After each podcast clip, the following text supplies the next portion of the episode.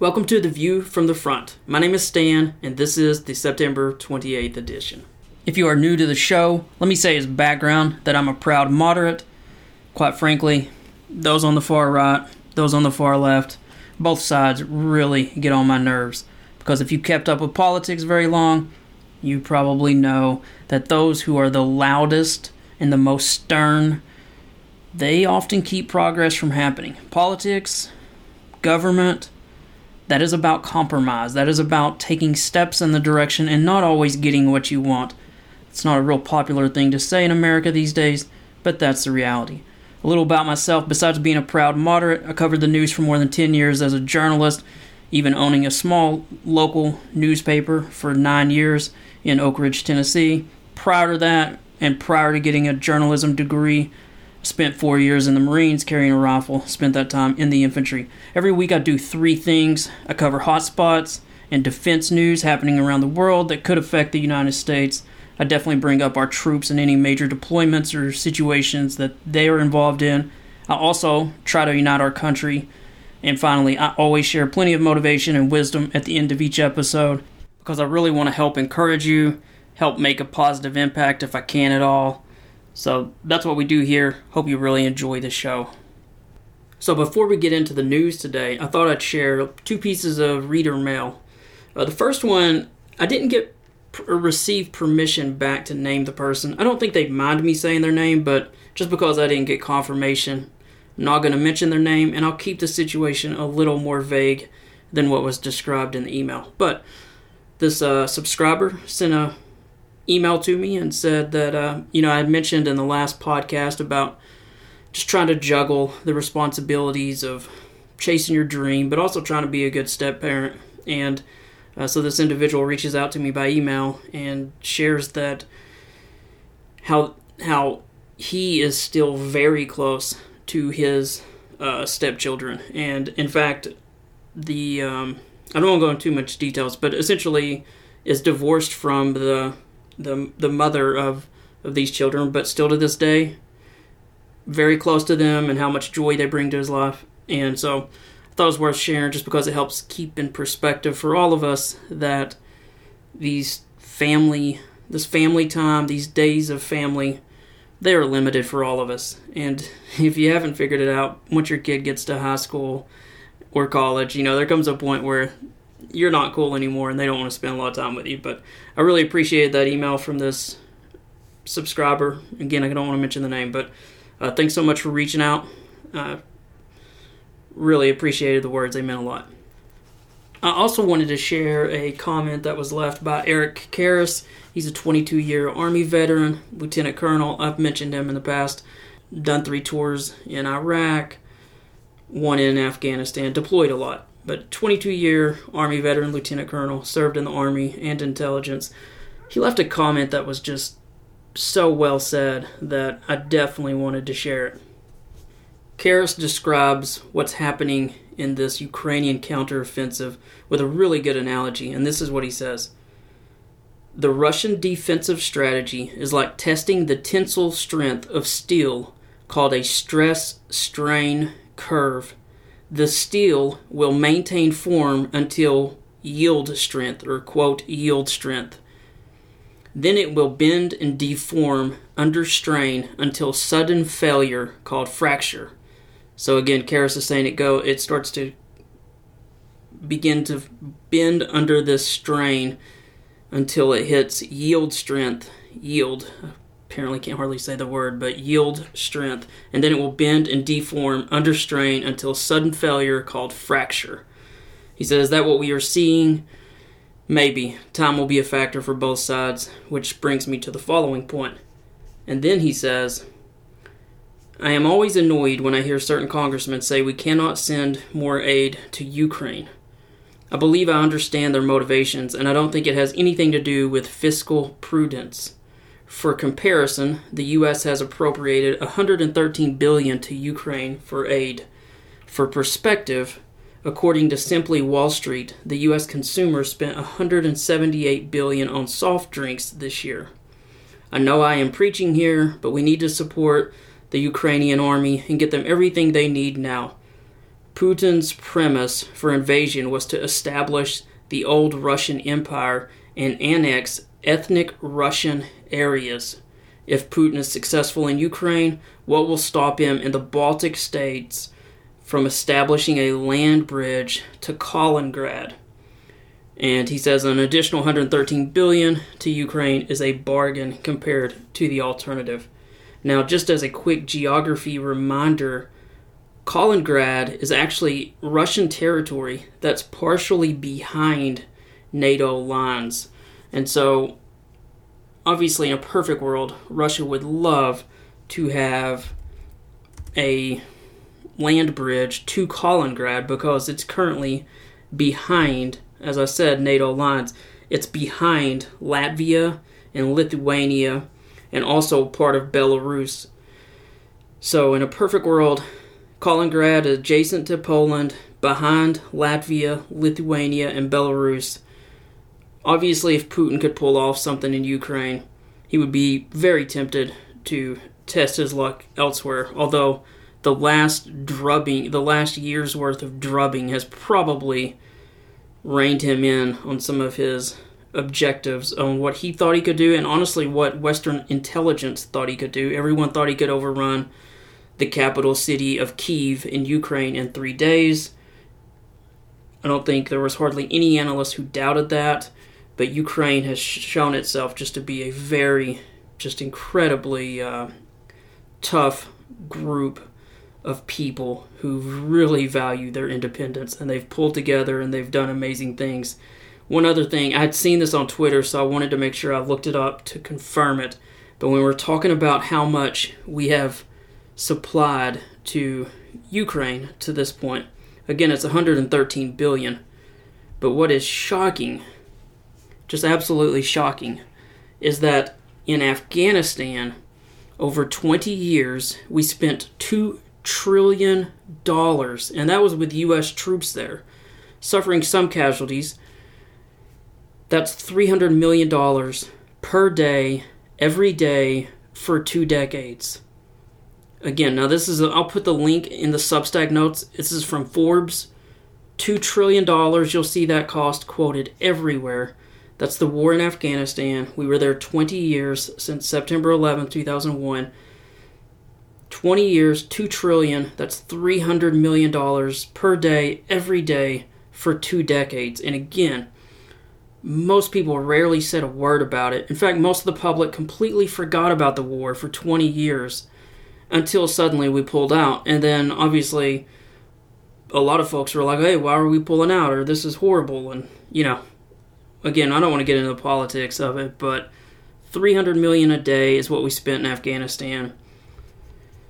I hate that we're not still spending some there and, and still helping support that very young government, but it is what it is, and there's no point bringing up the past. I always get very emotional and angry when we do that, but just to put it in perspective, we are spending pennies in Ukraine and literally using no U.S. you know you no U.S. soldiers at all, and we're giving them older U.S. material, most of which would be disposed of anyway. So it is truly a bargain to be beyond kneecapping one of America's greatest strategic foes, which is obviously China and Russia. Russia is a shadow of what it was a year ago and they still haven't figured out how to get out of this unbelievable quagmire that they're losing. So I really appreciate the comment from Eric Karras. And again, guys, anytime you guys want to reach out, I always answer. I like hearing from you guys. All right, so now let's get to the news. I wanted to start with an update on the Ukrainian counteroffensive. We haven't really gotten into the weeds much the past couple of weeks because there hasn't been significant gains, but I feel like in the past week there's been enough happens that we need to do just a quick little update. Now, I'm beginning with this counteroffensive news because I'm assuming you guys have already heard that the US government and the Biden administration approved the ATACMS. I did send out an email update for that, so again, if you're not on the email list, it's free to be on there, and I do important updates in between podcasts that break. So that happened on Friday. If you remember in last week's podcast, I mentioned that maybe the Biden administration was pulling kind of a juke move and turns out that's pretty much what they did. They juked out the media, and after initially leaking that they were not going to approve ATACMS, they did. So hopefully that was partly to surprise the Russians. Maybe it was partly to get additional media attention after some frustration. Or maybe there's a small chance that the military knew they were not going to approve it, and high ranking military officers believing that they needed to be sent leaked out that it wasn't going to be approved, and maybe that added some pressure to the Biden administration, and so they decided to make the move. Regardless of which of those three options it was, they were approved, and I put that in a newsletter. So I'm assuming you already know that. We've talked about ATACMS a lot in the last few weeks and the additional range that they provide, what they do for the Ukrainian army. So I'm not going to go back into that. If you have no idea what we're talking about, check out last week's uh, special edition newsletter that I put out, or you can go listen to a podcast from two weeks ago, and I go into great detail about it. Moving away from that to what really matters is the counteroffensive. And in that newsletter, I talked about how the Institute for the Study of War confirmed that Ukraine has broken through that much feared Russian anti-tank ditch and those dragons uh, those dragon's teeth obstacles near Verbov so I mentioned that in the newsletter, and since then, Ukraine has continued to advance further and further. And the ISW talked about the Institute for the Study of War that the ability to bring those armored vehicles through the most formidable Russian defenses should allow Ukraine to continue to advance at a, at a faster pace. So we went into some detail on that in the newsletter. So I won't go too too much into that, but the short of it is They've made even more ground since then, and they're mainly advancing in two different areas, which are hundreds of miles apart. The first part is in the southern part of Ukraine in the Zaporizhia area. That's the area where Ukraine is attempting to cut the land bridge. They are making serious progress there. But also in the north in Bakhmut, where there's been so much fighting for, gosh, I guess it's been six or nine months or more. Russia did score a, an almost hollow victory by taking that decimated city after losing tens of thousands of forces, including Wagner really, you know, bleeding itself out trying to take the place. And then obviously everything happens with Prigozhin. They pull the troops back. He makes his little coup attempt. That all falls apart after he blinks. He's no longer with us. And as in the weeks as all of that has been happening we've kind of mentioned it, but Ukraine has continued to encircle these troops inside Bakhmut. If you recall, in the earlier part of the year when Russia first took it, I did a, a rather long section in one of the podcast episodes asking if Bakhmut might be the Stalingrad for Russia. And what I meant by that was during World War II, Hitler and Germany were obviously trying to take Russia. And there was a major city, Stalingrad was one of the most important cities that Germany wanted to take other than Moscow. And the German forces got down to Stalingrad and there was this it was literally the largest land battle in World War II. Enormous amounts of casualties, and Germany finally takes the city of Stalingrad, or at least most of it, and at about the time they take it, and they have poured in almost a million troops into taking this city, Russia does a double flanking attack, and they send troops to the north and the south of the city, completely encircle Stalingrad, and they trap several German armies inside Stalingrad. And the craziest part of the entire thing is that Germany easily had enough combat power to turn around and fight through this encirclement. Like, easily, they could have done this. But what happened was Hitler, being a crazy dictator who does who does not believe in defeat and does not believe in things such as facts, orders the army to stay there. And he thought they could break through from Germany's side and also use air power. So he totally ignored the advice of his generals orders his army to stay in Stalingrad, and they end up staying there for weeks and weeks and months and months, and they start starving and running out of ammunition, and almost a, they have unbelievable casualties, but almost a hundred thousand of them end up having to surrender after they're out of ammunition and they're out of food. Sounds very similar to Bakhmut, does it not? You've got Putin, who was just absolutely determined to take the city of almost no tactical value. And initially, the president of Ukraine, Zelensky, was determined to hold it. So both sides started pouring in troops, and there was obviously heavy fighting. And then Zelensky eventually relents to pressure, mostly from the West, from NATO and the US, all of whom were saying, Why are you losing troops in this grinding city battle, which is always very heavy on casualties? Just pull back, let, let the Russians take it. Zelensky finally allows the troops to re- withdraw. And I said back then, could this be, could the Battle of Bakhmut be the Battle of Stalingrad? for Russia, except this time it's not the Germans who are going to lose big, it's the Russians. Because I said back then, I wonder if Ukraine will do a double flanking attack and encircle the city.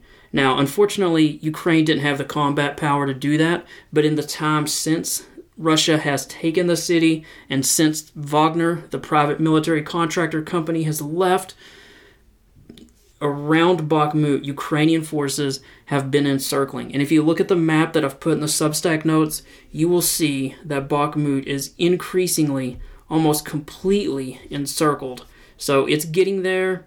Not a good place to be if you're a Russian soldier inside Bakhmut because Ukraine now has high ground in the important strategic area around Bakhmut.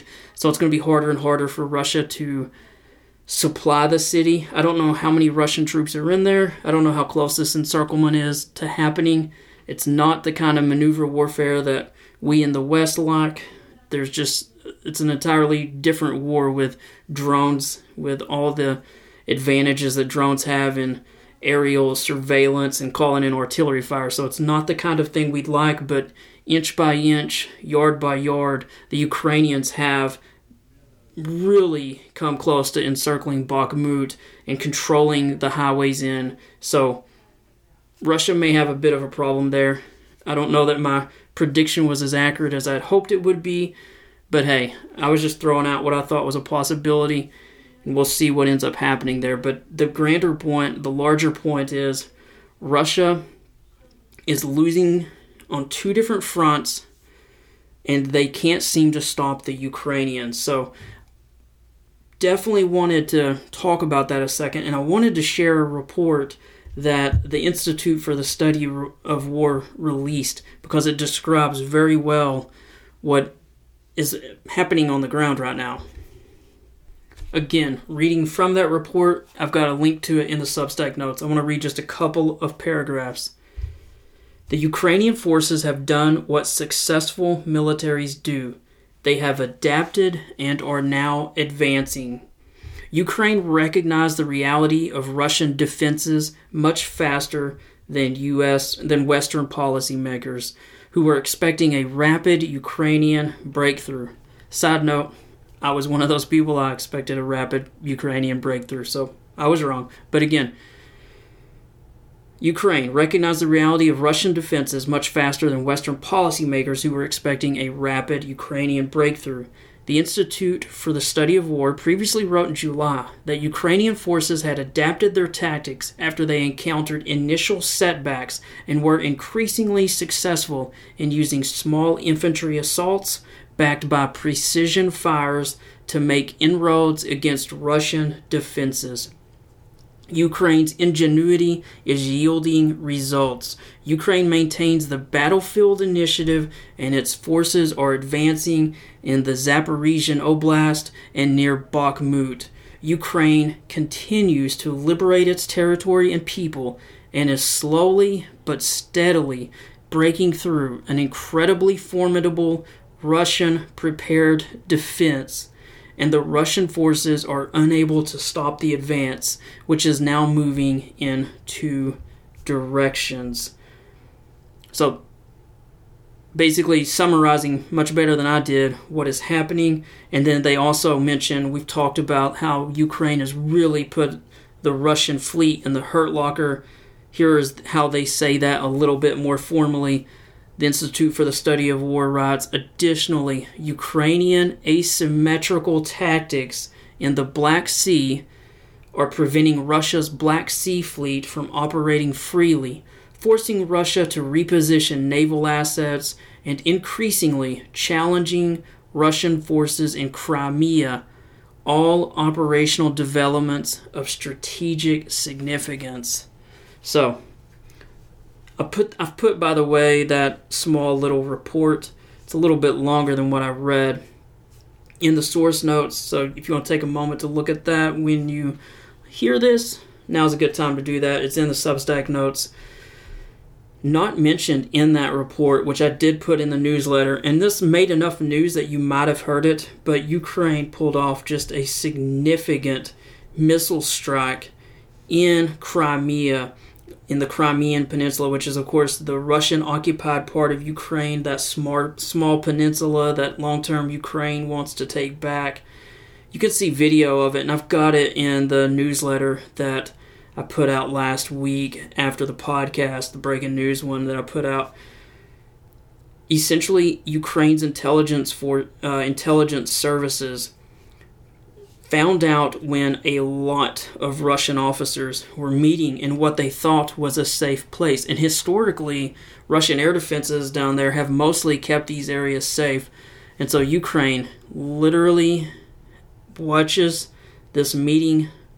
These officers arrive. They know what part of the building the officers went in. And then they called in a perfectly timed multi missile strike because again, Russia's air defenses have been worn down by Ukrainian precision strikes, and so they get hit with three missiles, all arriving almost at the same time, all of them hitting a single part of the building. You can tell Ukraine literally knew where to hit, and so they hit the small part of the building where these Russian officers were, were meeting, and then depending on which source you want to believe, anywhere from 10 to 20. There were probably 30 to 50 casualties, but 10 to 20 very high ranking officers of the Russian military are severely wounded or killed. Russia doesn't want to confirm any of this. There are photos throughout social media showing who some of these are, including the commander of the Russian Black Sea Fleet. So, we pr- Ukraine probably got the high ranking admiral that was in charge of Russia's Black Sea fleet. And you can see his photo. You can find all this on social media. None of this is secret information. Russia, again, is trying to downplay these attacks, and they, they do mention people were wounded, but they don't want to admit that people died. But if you watch the YouTube video that is in that newsletter, you can see these are horrific explosions, and I wouldn't have, you know wanted to have been in any part of that building when these strikes happened. But you can see the damage, and you can see that they the angle of the missiles. They knew exactly where they needed to hit in the meeting, the conference room, and they without question took that out. So. Unless someone got up for an emergency bathroom break that was perfectly timed, I don't think anyone who was in that meeting left it on their feet. While we are talking about this offensive, let me add one more thing that just complicates things for Russia, and that is it's now been publicly announced that the first US made Abrams tanks have arrived in Ukraine. And so these US tanks, which are very, very good, among the best in the world, they are going to complicate complicate things for Russia immensely. Now, it's not been reported how many have been delivered yet, and the U.S. has promised that they will be coming in small amounts at a time, but the Ukrainian president Zelensky has said he has confirmed this week that the first M1 Abrams tanks are already in Ukraine. And he said that the tanks will, quote, reinforce our actions against the occupiers and it will be a significant reinforcement. Now, that's what he said on Monday night in his nightly, ad, uh, address. President Biden has said that we would send 31 of these tanks. So, I mean, that's a pretty serious force. No matter how you spin it, I'm not sure if they'll break them up into you know, four in this battalion, four in that battalion. I don't know if it'll be part of a larger unit. I also don't know, and it's not real clear how much, if at all, the Ukrainians have trained on these tanks. The Ukrainians have shown that they are exceptionally good at learning new equipment, so I don't think it's going to take days and days of training for someone who already is a tanker in the Ukrainian army to learn how to use the US version. There's there's probably stuff we don't know. I'm not sure if we've sent simulators over there. I'm not sure if we've sent Ukrainian troops to America, but I dare say that Ukraine will have these tanks in the fight very quickly. The Kremlin spokesman for Russia, Dmitry Peskov, said that the M1 tanks would, quote, in no way, end quote, affect the outcome of the war. And he said there was no panacea and one kind of weapon that can change the balance of forces on the battlefield. But he did acknowledge that the Abrams tanks are serious weapons. But then he said that that they would burn as other weapons have. And so we'll see what kind of impact that has. But I think if you're a Russian general, just knowing that there's 31 exceptional U.S. made tanks heading into the theater when you are increasingly fielding older T 72, T 62 tanks. We're talking tanks 40, 50 years old. The M1s will absolutely slice through those. No problems at all better optics, better range, better cannon, better everything, better crew survivability. The M1s are very difficult to destroy. Now, you can destroy them with artillery fire and you can get them with um, some anti tank missiles. But there are famous stories during Desert Shield, Desert Storm, where in one famous instance, the U.S. military had a damaged M1A1 that had been damaged in enemy action and they couldn't tow it, and the American forces were advancing so fast that they decided to destroy it in place. And so they literally used another M1 tank to fire on this M1 tank. And I believe they fired once or twice, and the M1, the damaged M1's internal uh, fire extinguishing system put out the fire. And by that point, they got a call from headquarters hey, don't destroy it. So they literally salvaged a tank that they shot twice at close range. You can look up the details of this story, but I remember it so well because basically the tankers were saying you just about cannot destroy an M1 tank with main with main cannon fire. Now there are missiles that can do a damage on it, and like I said, artillery, especially if it was a overhead shot that comes in through the top, yeah, that's going to do something to it. But that's very hard to pull off, especially when Russia's starting to struggle with their artillery situation and with the older barrels that they're firing through. It's going to be it's not going to be a good day for most Russians and they call M1 tanks very stealthy, but I would not want to be on the Russian lines and see an M1 tank heading toward me. Just speaking as a basic infantryman, it is going to be a very bad day for you. Just as a quick addendum to that small monologue, I did look up that incident during Desert Storm just because I wanted to get the facts straight. Wanted to make sure my memory was serving me as well as possible since I am 46 and sometimes I can confuse the facts a bit in my head. But looks like pretty much everything I said was on.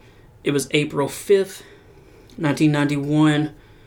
An M1A1 was hit by recoilless rifle fire and set aflame. The rear engine compartment was. And so a recoilless rifle is most of them are about 105 millimeter. They're basically like a tank uh, cannon, and so I guess an Iraqi recoilless rifle got behind an M1, or maybe the more than likely the M1 went past one and didn't see it, so they managed to get a hit on this tank, and so the U.S. officer that was there the the tank's engine was on fire. They made it repeated attempts to extinguish it the decision was made to destroy or remove any sensitive equipment, and so the uh, there was oil and 50 caliber rounds scattered in the interior, and of course, no one wants to be around a burning vehicle that has 50 caliber rounds around it. So the ammunition doors were opened, several thermite grenades were ignited inside, and then an M1 fired a heat, which is a high explosive anti tank round, in order to ensure the destruction of the disabled tank At that point, the Abrams tank was completely disabled but still intact. And then they called in the Air Force and they bombed the tank to destroy it in place. So that was the part I had wrong. So it was eventually destroyed, but man, these tanks are no joke. We're going to do something really cool in a moment, but before we get to that, I need to just briefly mention one final thing about Russia, which is they had a major aircraft crash in Western Africa this week. It was a Russian transport plane. They're called an Illusion. I'm sorry, Ilyushin IL 76. These are just a very large transport aircraft. They got four big jet engines, can hold hundreds of troops. Now, Russia isn't confirming how many died in this crash.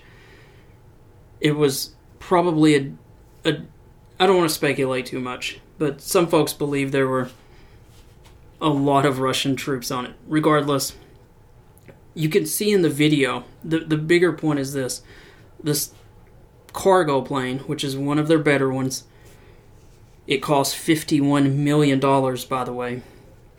But if you watch the video of the crash, the weather is perfect. It's daylight. It's not even night. It's daylight, no storms, no wind, no dust flying around. Perfect landing conditions in daylight and you can watch the video of this plane. And it's not even close. It lands almost halfway down the runway. So, what the plane should have done is immediately accelerated and tried to take off. They should have realized the runway's too short once you've landed that far into it, but they don't. And so they roll off the end of it, down through a fence, down an embankment, and the plane explodes. Now, some folks on social media are saying there's almost 200 troops in there, plus lots of cargo. Russia's been sending a lot of military aid to places like Mali. That's where this happened in West Africa. But I think the bigger point is you can just continue to, it's just another data point of the deterioration of the quality of Russian forces. I don't know how two pilots could make an error quite that bad. I mean, like I said, this wasn't a hard, this wasn't landing on a short runway. This wasn't trying to land in a storm or high winds or at night. This was a daylight landing, and they totally botched it and paid the ultimate price. You can see a video of that. I put a link in the uh, Substack notes, but I'll just say it was at least interesting to see that. To me, like I said, it's it's almost like another data point that the Russian military is losing its edge, and it's definitely, you know, if you're a country that's could be influenced, like in the Middle East or in Africa, and maybe in the past you had some high, you know, view of Russian capabilities and their weapons. The Ukrainian war has really, really knocked that down a lot. But then you see just even basic things such as this and it's just not a really pretty image for Russia at this point. Just a quick reminder if you love what you're listening to and would like to help support the show, you can do so by signing up as a monthly paying subscriber. For $5 per month, you can help us sustain, grow, and improve the show. Again, you can help support the show for only $5 per month. Come and go as you wish. You can find all the details on my Substack page. That's stanrmitchell.substack.com. Again, stanrmitchell.substack.com, or just find it in the episode notes. Thanks so much, guys.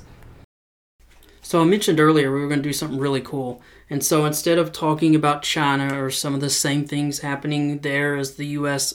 aligns with other countries around China, or talking about Saudi Arabia, which has made a fair amount of news with, you know, its terrible human rights history, I thought instead of all of that, let's talk about a country we haven't talked about a whole lot. That country is Turkey.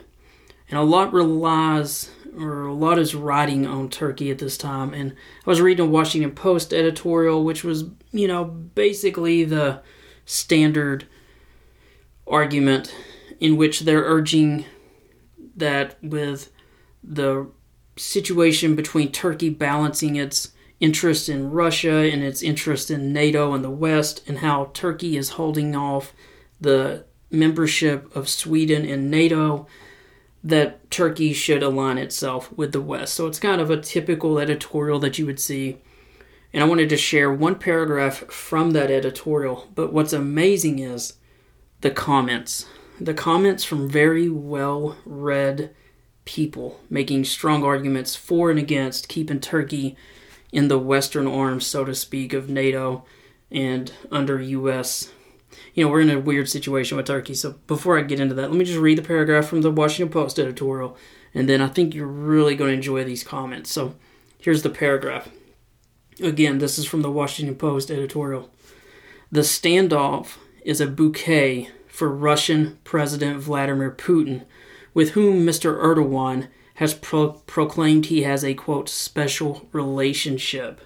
The Turkish leader would be wise to reassess where his interests lie with his NATO allies, whose combined economic output is roughly 10 times greater than Russia's, or with the warmongers in the Kremlin, who are struggling to keep their economy in gear against the weight of Western sanctions. So again, the Washington Post editorial is just kind of making this point that Turkey needs to decide whose side it's on, and Turkey, if it has much sense, would decide to be on the side of NATO and the West. Again, Turkey always kind of balances both sides. We've talked about that some in previous podcasts, but there's nothing I love more than a good foreign policy debate, especially when the answer isn't clear. And the comments in this Washington Post underneath the edit- editorial were just so good that I wanted to read some because you kind of get a both sides deal. So here's the first one Turkey fought with us in Korea. They dominate the eastern Mediterranean. They provided Ukraine with uh, Bayraktar drones. I probably pronounced it wrong, but Bayrak- Bayraktar drones.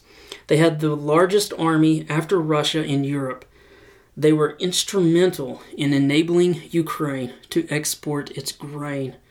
Yes, they are very troubles they are a very troublesome ally, but the rest of the West has not always been pro Turkey either. Patience and good diplomacy will pay off with the Turks as half of their population is modern and compatible or compatible with Western values, not just the half that votes for Erdogan the U.S. as well has a very difficult half of our population, but we don't give up on it either. So there you go. There's the pro side. And then check out this reply. And I, just love these replies going back and forth because both sides make really good points. So this person says, Do we even need Turkey in NATO? Do we need a friend that, when asked for help, always asks, What's in it for me? How much better off and stronger would NATO be if all the members acted together? I personally believe NATO would be stronger with Sweden as a member and Turkey not one. Close the door to Turkish exports to NATO countries. We can threaten to be a bad neighbor also. And so, obviously, pretty good reply. Then someone replies A. There is currently no legal mechanism in NATO to kick a member out. B. Turkey has the biggest military in Europe. C. Turkey controls the entrance to the Black Sea and the Sea of Mar- Marmara, Marmara via the Bosphorus and Dard- Dardanelles Strait. This is one of the most geo- geostrategically important naval choke points in the world. Obviously, that's a pretty good point, too. And these comments go on, they're all just so good, so I want to share just a couple more. One person mentions that that Turkey had fought with the U.S. in Korea. And so someone replies, Would Turkey have fought in Korea if Erdogan were in charge back then? Why even raise that point since that was 70 years ago? Second point Turkey has been given every chance to strengthen NATO, and Erdogan has been playing power games. He's been given things he asked for, but he has a very weak hand trying to control Sweden's laws and historic personal rights. The article says that Erdogan is trying to squeeze too much out of NATO and is actually harming the alliance with his own again, off again tactics. He should grow up and follow through with his commitments. Otherwise, he is showing himself and Turkey to be an unreliable partner. And then there was this one. While Erdogan is an objectionable, subhuman, borderline borderline fascist authoritarian, in my opinion, we cannot wash away all the good and bad Turkey did before. They have a smart and agile, Western oriented population outside the rural areas, and we should cultivate them. Maybe NATO has to play the long game. By unofficially bringing in Sweden without the paperwork and make it impossible for this goon and that other major corrupt fool, what's his face, in Hungary, give them lip service to their rhetoric and demands, but make it obvious that when it comes to decision making, they are a second rung. They'll soon find out that they are not in the inner circle. And if they decide to go with Putin, they will face the wrath of NATO and the West in economic, social, and political realms. So, another just great comment. And the thing I love about these comments is instead of reading like State Department legalese where things are barely said, people just flat out say one way or the other. Everything's black and white. So, these are people arguing both sides. It's really fun to read this stuff. We will end with one final one. This person says, It was a different Turkey that fought in Korea, not Erdogan's Turkey. Since then, they have not only become stronger, but also more authoritarian and aggressive and less predictable. The population supports Erdogan.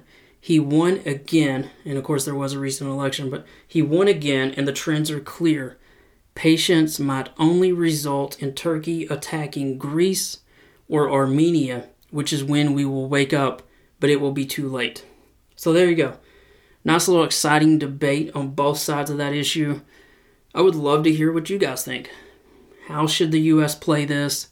Should we start to distance ourselves? The Congress is currently threatening to not send some weapons packages to Turkey in order to try to strong arm them to support Sweden and support NATO more. So Erdogan is definitely starting to run out of, or the U.S. is running out of patience with Erdogan. But what do you guys think? I'd love to hear your thoughts. Again, I love a good debate like that.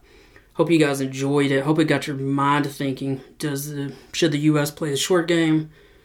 Should they play the long game? Be patient with Erdogan again, Erdogan is such an interesting individual. I'm not a big fan of his, but he has at times helped Ukraine a lot. And he has stood up to Russia sometimes, but he also really is a pain in the, the rear end to the West. He has stood up against the U.S. and NATO several times, so he's he's really in the middle. As one commenter called him, the Senator Joe Manchin of Europe because he really seems to like to have both sides begging him and mad at him at the same time. But he definitely plays both sides off the population to stay popular and to show this strong man image that he loves to have. But again, I'd love to hear your guys' thoughts. What do you think the U.S. should do? If you've got a opinion, send it in. All right, so enough of all that. Let's get to the best part of the show. This is the motivation and wisdom section. I share these each week because I think we can all benefit from a weekly pep talk. I mean, seriously, all most of us here, all day, every day is negative stuff. Let's flip that switch.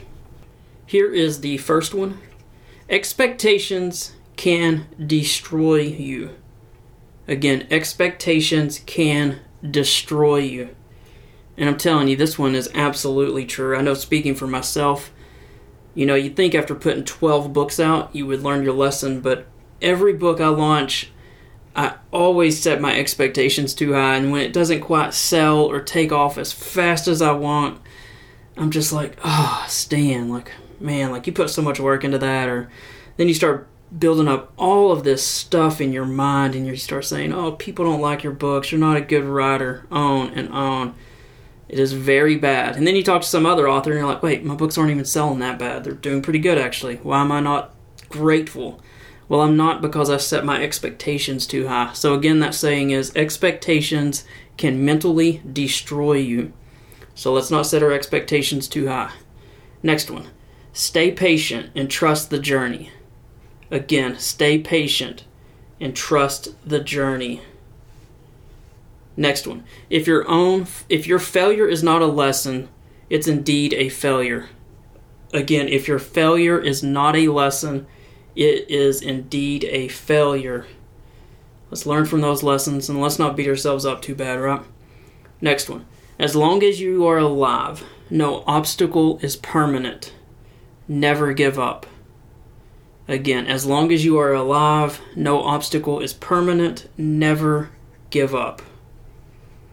Next one's a great one. Some people dream of success while others wake up and work hard at it.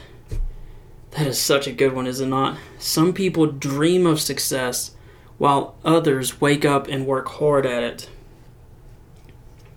This one is so deep, and I am very guilty of this, although I've been getting better at it in the last year or so, really focusing on family. But if you're one of those go getters who almost pushes too hard, this one will probably hit you. Don't be in a hurry to achieve your dreams. Take a day to play with your kids and relax. Your dreams will still be there tomorrow. Man, that's good, is it not? Don't be in a hurry to achieve your dreams. Take a day to play with your kids and relax. Your dreams will be there tomorrow. Next one. Hard times teach us valuable lessons. Again, hard times teach us valuable lessons. Next one. If you want people to trust you, admit when you are wrong. Again, if you want people to trust you, admit when you are wrong. Next one, trust the timing of your life. Again, trust the timing of your life. You know, I once heard a uh, pastor talk about that gifts that are given too soon aren't actually gifts. Like if you get a house before you're ready for it, it's not a it's not a blessing, it's a financial burden. You can't afford the refrigerator and all the stuff you need for the house and the furniture and the upkeep and you got to buy a lawnmower if you moved from an apartment. And so a house before you're ready for it is not actually a blessing it's almost a hardship. Same thing he made the point that you know if a, a baby is born too soon you know there's all kinds of medical issues that arise with that. So trust the timing of your life it's really good Next one. There is no success without challenges, struggles, and setbacks. So don't quit when things get hard. Again, there is no success without challenges, struggles, and setbacks. So don't quit when things get hard. Next one. God is never late, we're just impatient. That's a good one. God is never late, we're just impatient. Next one. Every single thing that has happened in your life is preparing you for a moment that is yet to come. It's another good one. Every single thing that has happened in your life is preparing you for a moment that is yet to come. Next one is nice and simple. If you dream it, you can do it. Again, if you dream it, you can do it. Okay, let's do three quick ones from the Bible. I'm not even going to mention the book or the verse because I realize most people aren't looking these up. If you want to look them up, you can just look up the words I'm saying and it'll tell you what chapter and book of the Bible it's from. But I think that adds too much of a delay having re listened to some of my previous podcasts. So here's the first one I know the thoughts that I think toward you, says the Lord thoughts of peace and not of evil, to give you a future and a hope. Again, that one was I know the thoughts that I think toward you, says the Lord, thoughts of peace and not of evil, to give you a future and a hope. Here's the next one Come to me, all of you who are weary and carry heavy burdens, and I will give you rest. That's a pretty famous verse right there. Come to me, all of you who are weary and carry heavy burdens, and I will give you rest. One final one. Create in me a clean heart, O God, and renew a steadfast spirit within me. Again, create in me a clean heart, O God, and renew a steadfast spirit within me. I always like to end with this one Be the reason someone smiles. Be the reason someone feels loved and believes in the goodness of people. I always think that's a good one to end with. And with that, thanks for joining us this week on The View from the Front. As a reminder, please be kind and try your best to love your fellow Americans. So many men and women have sacrificed, fought, and died to keep this country together the past 240 years. Please work daily to unite our country again. The vast majority of Americans are decent, loving, great people. Also, please try to be a better person each and every day. Try to be kinder on social media and how you interact with others with whom you disagree. For those who are listening for the first time, let me say a bit more about myself and the podcast. My name is Stan R. Mitchell, and I'm a prior infantry Marine who dropped the sword and picked up the pen. After joining the Marine Corps at the age of 17 to serve four years in the infantry, I exited military service, earned a degree, and spent 10 plus years in the news business, initially as a reporter, but then going on to start a weekly newspaper in Oak Ridge, Tennessee. What can I say? Anyone crazy enough to start a weekly newspaper at the age of 27 is probably a dreamer and an optimist, and I confess that I'm both. I owned that weekly newspaper for nine years, from 2004 to 2013. But once it was clear that owning a newspaper wasn't the best path to financial security, I went on to become an author. To date, I've written 12 books, and while it's true I'm still writing, I'm now here as well, a once a week podcaster who's still in love with both this country and the news. And I see this podcast as a small way to continue serving our country, doing my best to inform and unite us in a time that we're as divided as we've probably been in a hundred years. I don't claim to have all the answers, but I do think that much can be gained from discussing these issues and creating a community where we intelligently discuss the troubles confronting us and where we work to come closer together and respect each other's views with more patience and kindness. A house divided cannot stand, and I strongly believe that more unites us than divides us. I will not remain silent while politicians, seeking their own personal gain, try to throw gas on a dangerous fire, doing their best to tear apart this country so that they can advance to a higher office. We face great challenges as a country, but America has stood together for more than 240 years, and it's only together that we can pass on a better future for our kids. So let's get a little better informed and let's work to get a little more united as a people. Thank you for being patient and allowing me to share that monologue. I think it's important people hear what I'm about, and I think it's also important my regular listeners hear this message enough that it sinks in, that it affects what they believe, that it affects how they act. We need to hold and cherish the beliefs that got us here today. Beliefs such as kindness, patience, and a strong belief that our best days lie before us. These are the beliefs that got us to this point, and they're also the beliefs that will get us to a brighter future. Thanks again for your patience and for listening. I know it's not the sort of fast paced, really hip, Twitter friendly, TikTok cool message that fits most podcasts that go viral, but maybe we've got a few too many podcasts that are like that. Maybe we need to go back to something deeper, to something firmer and more solid to something we can build a foundation from, and that's what I'm offering. Now, we're almost to the end of the show, and I'd be a fool not to mention my books. I write fast paced books, and when I say fast paced, I mean like really fast paced books. And if you read the reviews, people say they are gripping, compelling, and full of twists and turns. I've written a dozen books to date, and I've been fortunate to have sold more than 70,000 copies. And guys, these are independently published. There isn't some big company pushing these. These are straight up word of mouth sales. So if you're one of those who've bought a, a book or more than one book, thank you so much. I really appreciate that. If you're one of those folks who've just shared links or told others about me, it's a great way to support the show. All of my books can be found on Amazon, and they are primarily about military thrillers. I've got a series about a Marine Corps sniper. I've got some police detective ones, but you can find all of them on Amazon just by searching my name, Stan R. Mitchell. Make sure you include the R. You will find them no problem. You will see they all have averages of more than four uh, four plus stars and thousands of reviews on them. So they're great gifts. They're also great for yourself if you're interested in them. So thanks so much, guys, for sticking it out with me. I hope you got something from the show, and I look forward to seeing you guys here, same time, same place, next Thursday.